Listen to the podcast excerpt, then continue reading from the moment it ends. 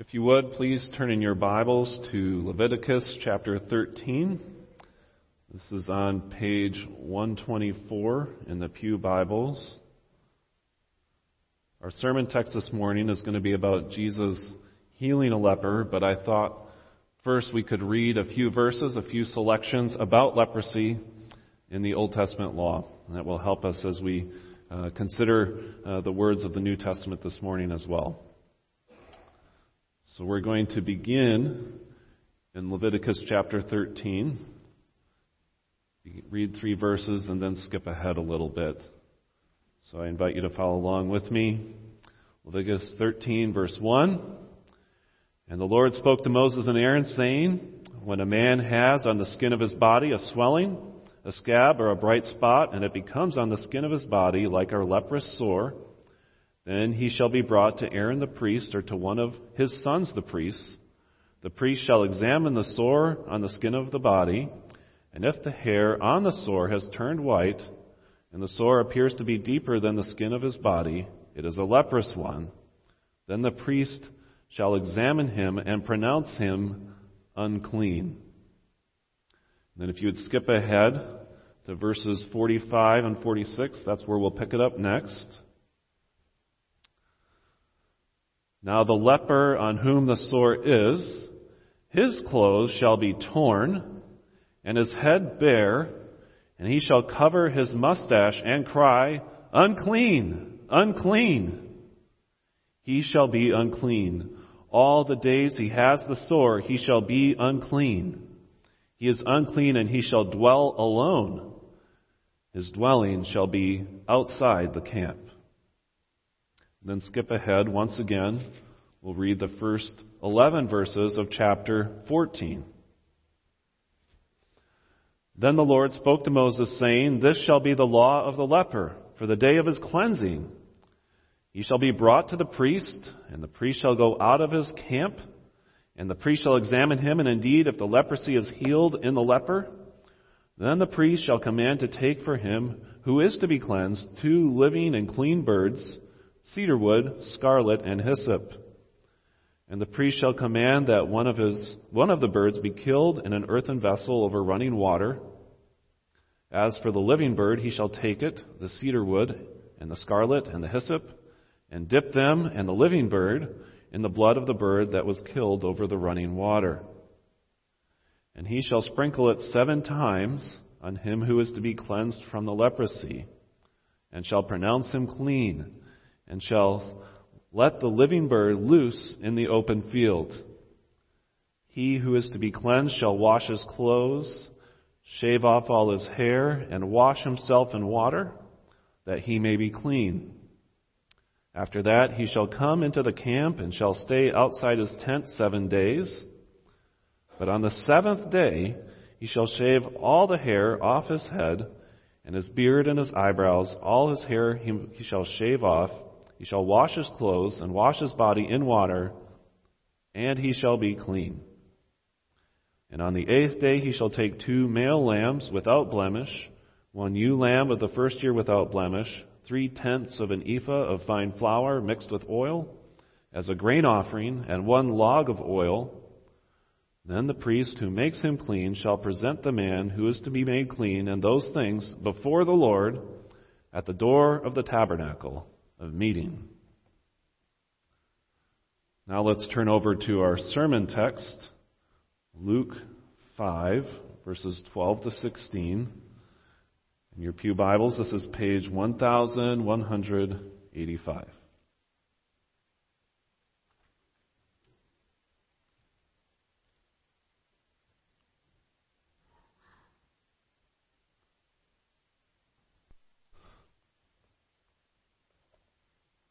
Luke 12, or I'm sorry, Luke 5, verses 12 to 16.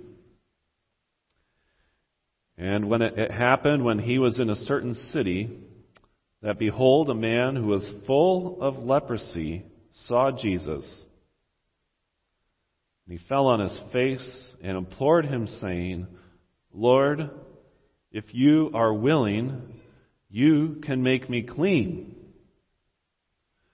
Then he put out his hand and touched him, saying, I am willing, be cleansed. Immediately, the leprosy left him, and he charged him to tell no one. But go and show yourself to the priest and make an offering for your cleansing as a testimony to them, just as Moses commanded. However, the report went around concerning him all the more, and great multitudes came together to hear and to be healed by him of their infirmities. So he himself often withdrew into the wilderness and prayed. Thus far, the reading of God's Word. Before we consider it further, I would invite you to pray with me. Heavenly Father, I would ask that you would open our eyes that we might clearly see your Word and understand its meaning for our lives. We know that this is the work of your Spirit in our hearts. And so we pray as well that you would open our hearts, that we would be able to believe and do what your word requires, but more than that, to rejoice in our salvation. We ask for these blessings in Jesus' name. Amen. When reading this passage from Luke, and when I was studying this week, it was hard not to read about this passage and start thinking about COVID-19 and masks and contagious diseases. No matter what your views of COVID might be, uh, this worldwide information age in which we live has made COVID-19 an event like no other. Everyone has an opinion, sometimes strong opinions and feelings about COVID. But today, we are invited into a world 2,000 years ago with a different infectious disease, leprosy. And the thing about leprosy is there's no dispute or controversy about what it was or what you were supposed to do about it.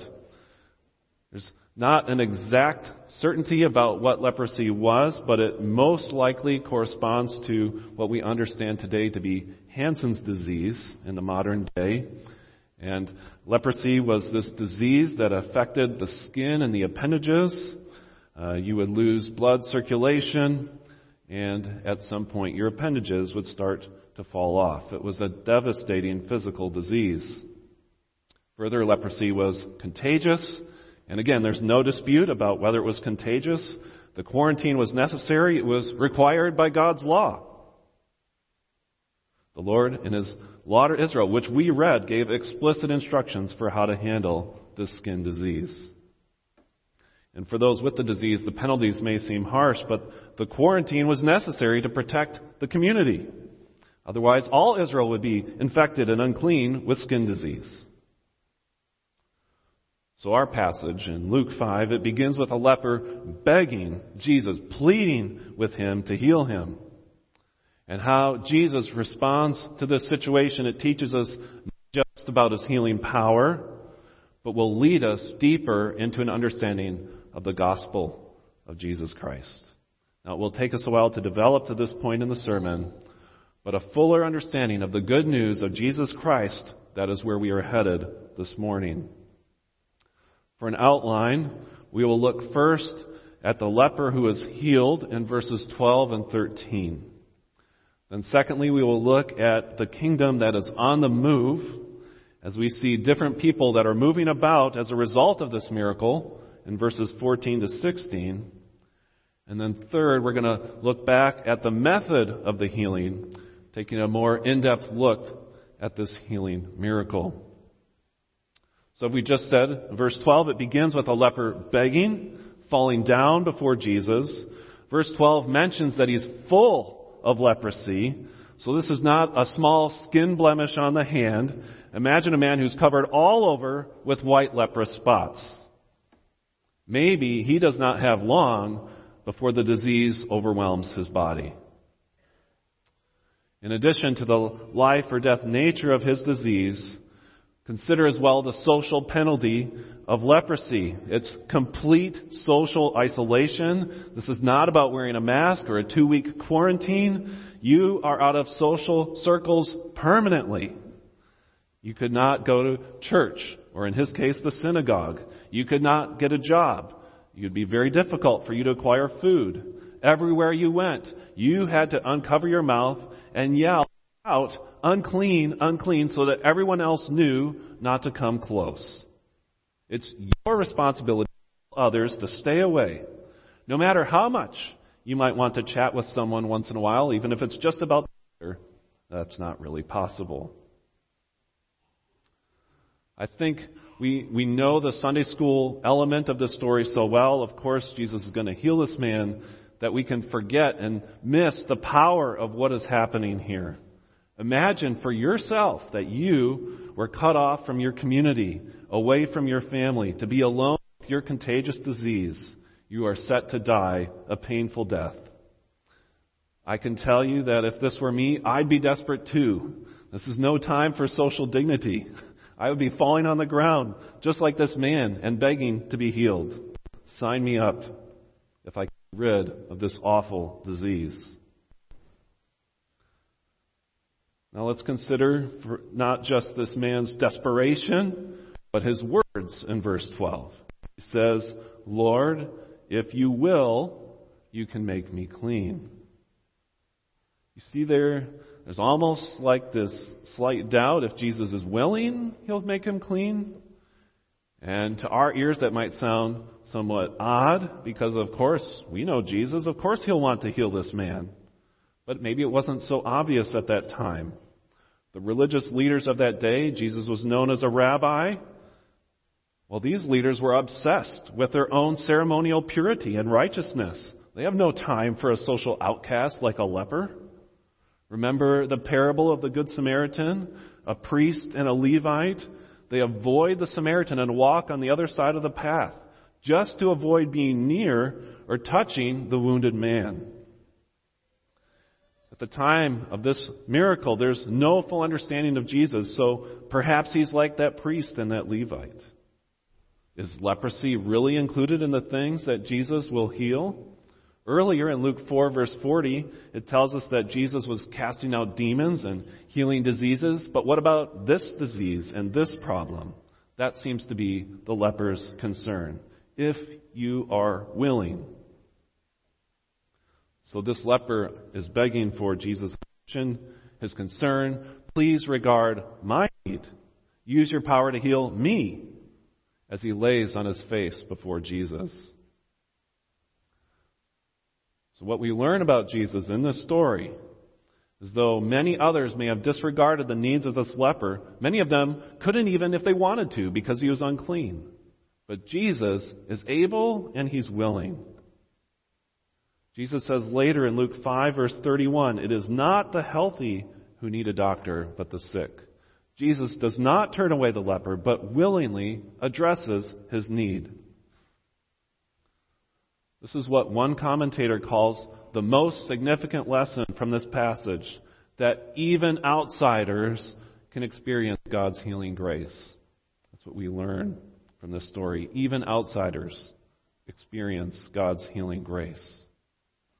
And that's really the question that's been building in the Gospel of Luke. If we had started earlier and been working to this point, Luke 4 at Nazareth, when Jesus introduces his ministry, he says, This is who my ministry is for. It's for the poor.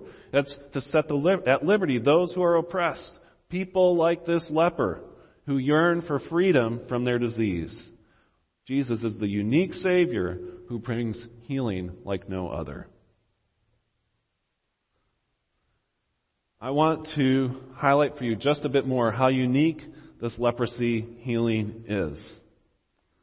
If you look through your Bible, you read through your Old Testament, there's different accounts of people that are, have leprosy. But in my search, I've only found a few that have been healed from leprosy. Moses and Miriam had leprosy and they were healed. Anyone else? Well, there's the famous story about Naaman in 2 Kings 5, but he isn't an Israelite. He didn't have to go to the priest. So, what I want you to consider is that there's an entire chapter of the Bible, Leviticus chapter 14, which talks about going to the priest and being healed. To our knowledge, no one has ever gone through that process of Leviticus 14. and been healed and gone to the priest to be healed of leprosy. It could have happened. I'm not saying it didn't happen. Maybe it did. But to our accounting, there is no miracle that has ever happened where a person would go to the priest, as in Leviticus 14. So there's this entire chapter of the Bible in the Old Testament law that doesn't really come into play until Jesus. The first account in Scripture is of Leviticus 14 is right here and now. Over a thousand years since the law was written, it only now to be fulfilled in Christ. Now that is a unique healing. Leviticus 14 is one of those many ways that the law of God it anticipates the coming of Christ. The law needs Christ to come as much as the leper does to fulfill it. This man believes Jesus can do it and he does it. This man comes to Jesus asking for mercy and grace in a way that's perhaps never been seen before, and Jesus is willing and he does it. As you continue in the Gospel of Luke, there are more lepers healed but just know that with Jesus, in this account, this is the first time this has happened, as he shows more about his mercy and power to those around him. Now we're going to come back and look at Jesus healing a little bit more in a moment, but first I want to follow the flow of the text. To verses 14 to 16, there's a lot of movement after this healing happens. Or you could say the kingdom is on the move. After the healing, there's three people or groups that are on the move. The leper, the crowds, and Jesus. Let's start with the leper. Where does he have to go? Well, the leper is instructed by Jesus, first of all, to tell no one, and second of all, to go to the priest to be declared clean. Following Leviticus 14, as we've been discussing. I think it's worth taking a moment, just to pause, take a tangent, because sometimes people make a big deal about why did Jesus tell the leper to be quiet? What that, that does that make sense? Why must he be quiet? Well, I think there's two very good reasons that Jesus told him to keep quiet. First, suppose this man who's now been healed of leprosy starts running around and talking to everyone about what has happened. Until he goes to the priest, he's still unclean. So anybody he talks to, he's also going to make them unclean until he's declared clean. He goes through that eight day process that we read about in Leviticus 14. He's technically still a leper until the priest says otherwise. It's not the same, but it's sort of like you can say you're cancer free, but it's not until the doctor says you're cancer free that it's true. That's kind of what it was like in Israel. The priest had to say so. The second reason for keeping quiet is told to us in Mark 1 verse 45. It's the same story, the same lepers being healed in Mark chapter 1. And in verse 45 it says that after this miracle, Jesus could no longer openly enter a town. And remember, it was his custom to go from town to town and teach in the synagogues. Now his, his freedom of movement is limited. He can't go in and teach the way that he could before. Only those who come out to him can be healed. The next story, Luke 5, verse 17, they have to tear the roof off the house in order for the paralytic man to be let down to see Jesus. So it's a big problem for Jesus' freedom of movement that the leper does not follow what Jesus asked him to do. So the leper's report, it gets around. There's these great coming to Jesus, we read in these verses. And that's what I mean when I say the kingdom is on the move. Jesus' teaching, his miracles, his popularity have grown like crazy. If this happened in our day, it would be all over social media and news feeds and cable news. People with pictures on their cell phones of what Jesus is doing. So these great crowds, it's not all bad because Jesus can minister to many more people. He can heal a lot more diseases. Verse 15 says that. Many more were healed of their diseases.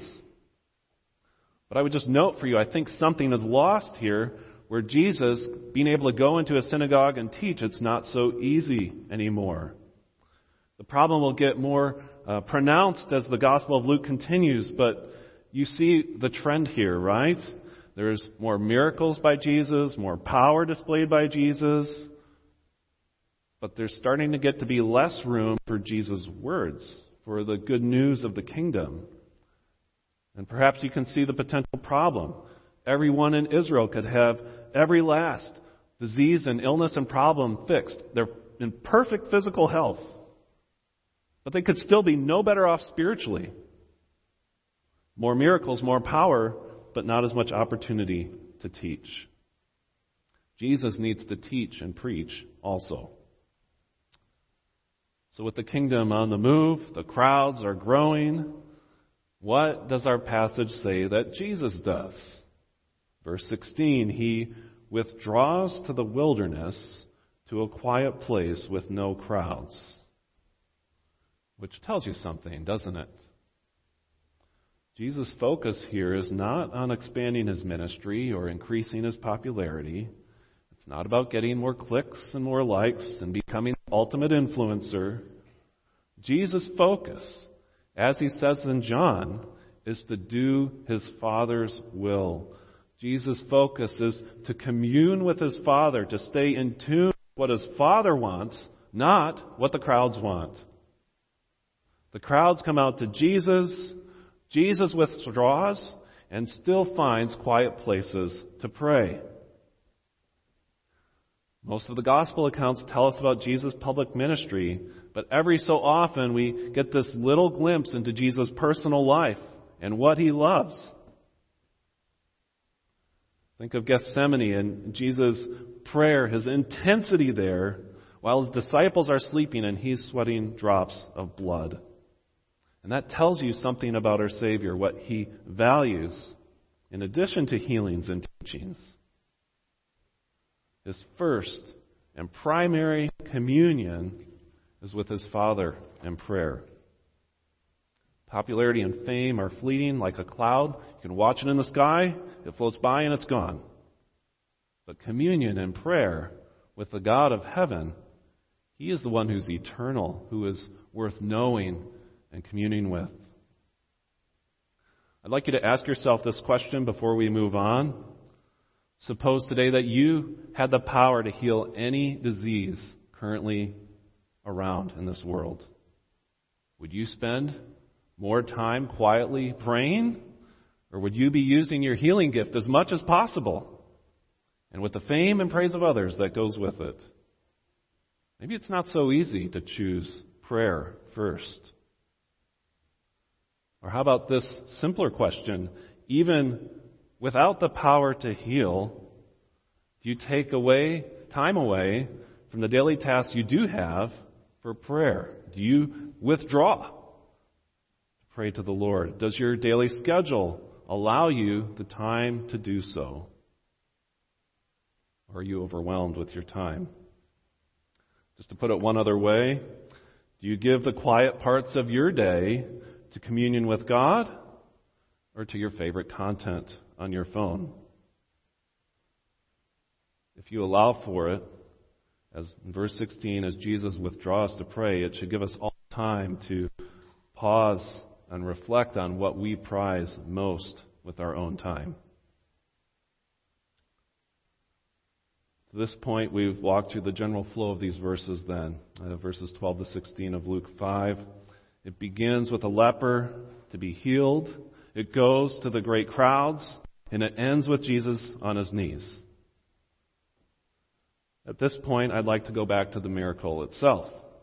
Because if we look closer, I think we can get more insight into Jesus' saving purpose if we dig just a little more. So let's look thirdly at Jesus' method of healing. In one sense, it's no big deal how Jesus heals somebody. If you look in the gospel accounts, Jesus heals people in a variety of ways. Sometimes he heals from a long distance, like the centurion's servant. Other times, he's very personal in touching someone and healing them. In John chapter 9, Jesus heals a man that was born blind by spitting on the clay, making mud, and putting it on his eyes. But with blind Bartimaeus, Jesus just says, recover your sight. And it happened. In Mark chapter 8, uh, Jesus first partially heals a man of blindness so that he sees people like trees walking around, and then later heals the man fully. So we have a two stage miracle. Now, for myself, there's always this caution because as an American, uh, as with all of us, we often can get too concerned with methods and techniques. Uh, we get focused on the means and we miss the big picture. Uh, so if we see or notice a church with 10,000 members, uh, uh, we start thinking about the methods. Well, what did they do? Uh, how did they get so big? What could we learn from this so that we can become big? Or in a medical issue, uh, we can think about, well, how does technology solve this problem? What prescription do I need? Uh, what technique is necessary for me to feel good again? So as pragmatic Americans, we love methods and techniques for how to do stuff and fix stuff. But even so, this time, I do think it's important to look at Jesus' method. When Jesus says in this miracle, I am willing, be clean in verse 13, how does his healing occur? It says there that Jesus puts out his hand and touches the man. And if you stop and think about it for a moment, I think that is profound. And I'll tell you why. The Old Testament laws for clean and unclean, they work like this. Anything touches something unclean, then that also becomes unclean. The only way for something to become clean is through ritual and time. You have to ceremonially wash with clean water. You have to wait out the end of the day. You follow the law, and then later you are clean. For example, in Israel, if your relative dies, you have to touch him and bury the body, which makes you unclean because any dead body is unclean. So then you have to go through the cleansing process to be clean again. The rule is anything that touches what's clean, um, before, then it is also unclean. So if I were clean and I shook everybody's hand here today, we would then all be ceremonially unclean. So that's the direction. It's almost like King Midas uh, in Greek mythology. Everything he touched turned to gold. He touched an apple, it became an apple of gold. A rock, a clump of dirt, all became gold at Midas's touch, which was great until he had to eat some food, and that turned to gold. Or he touches his daughter, and she turns to gold. But with the Old Testament laws on clean and unclean, it's not gold, it's not a precious metal. It's just everything becomes unclean. This pattern has been going on for 1400 years when God first gave the law to Moses. For Israel, literally for its entire history since leaving Egypt, something unclean is contacted by something clean and they both become unclean. Now consider again what Jesus did when he touched the leper. Who becomes like whom? Does Jesus become unclean like the leper when he touches them? Only wait, the leper is no longer unclean because Jesus healed him. When Jesus touches what's unclean, he actually makes both of them clean again, reversing this 1400 year trend. Only Jesus, the Word made flesh, the Son of God, He can take what is unclean and make it clean like Himself. There's no other person, no other rabbi that could do this. I would like to consider with you that what we see happening here with Jesus touching the leper it actually mirrors something about our redemption in Christ. It's the same thing. Uh, 2 Corinthians 5 verse 21. He who knew no sin became sin for us. Jesus died on a cross, took all the weight of our sin upon himself, all the wrath of God for your and my sin falls on Christ and Jesus, as a substitute, bears the full weight and the just penalty for our sin. Once that happens, Jesus does not remain unclean.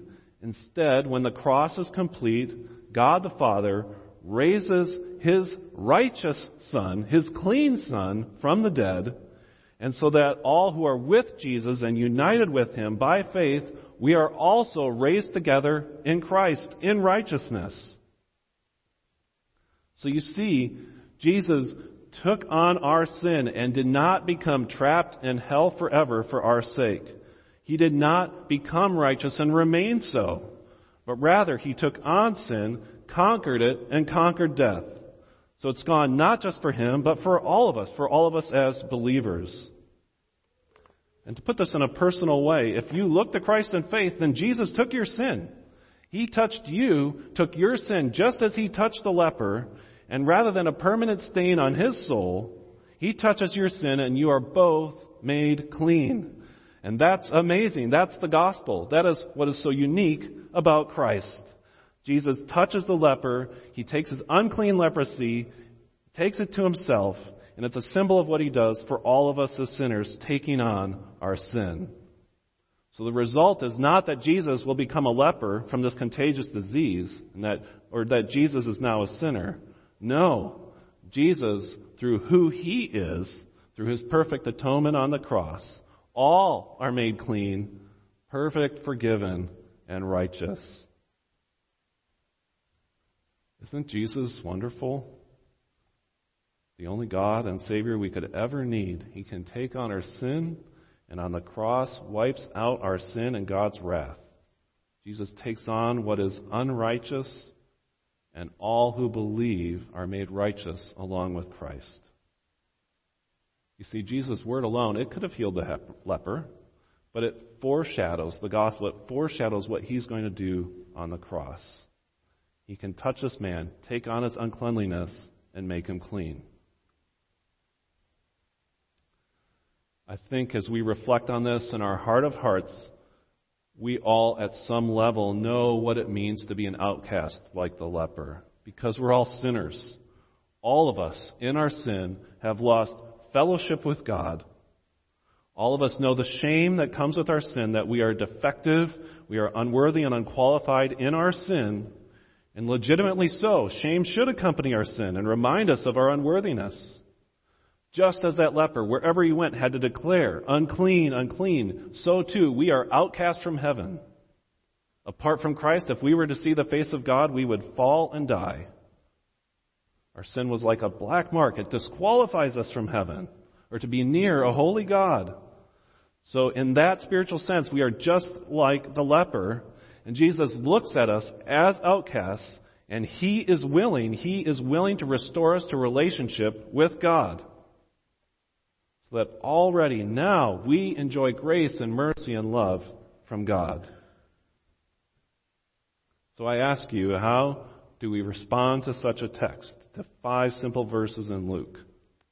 Well, I think the only appropriate response is faith in Christ. First, by acknowledging that, yes, I am unclean like this leper, only worse. My sin affects not just my outer appearance, my physical, my physical health, it affects my heart. And knowing that uncleanliness, we turn to Christ and say, Lord, you can make me clean. So I would encourage you to put your faith in Christ, to acknowledge his power to all who believe. Jesus is willing to make you clean from your deepest and darkest stains. Those sins that you regret and can't seem to get away from, of which you are most ashamed. You would know you are disqualified if it were not for Christ. And Jesus washes all that sin away in a sacrifice on the cross. I want to close with these words from 1 Corinthians 6, verse 11, which summarizes what we've been saying, where Paul says, But you were washed, you were sanctified, you were justified in the name of the Lord Jesus Christ and by the Spirit of our God. Let us say a word of prayer. Heavenly Father, we thank you for who Jesus is as our Savior that he was willing. He was willing to take on flesh. He was willing to take our place on the cross. He was willing to serve us. And we rejoice that you saw him as the righteous Son whom you raised from the dead. And all of us, united to him by faith, are raised as well clean and wholesome uh, lives, considered saints, and prepared for the glory of heaven. We thank you for these blessings in Jesus' name. Amen. Our song of dedication this morning is number 492. How sweet the name of Jesus sounds. Number 492.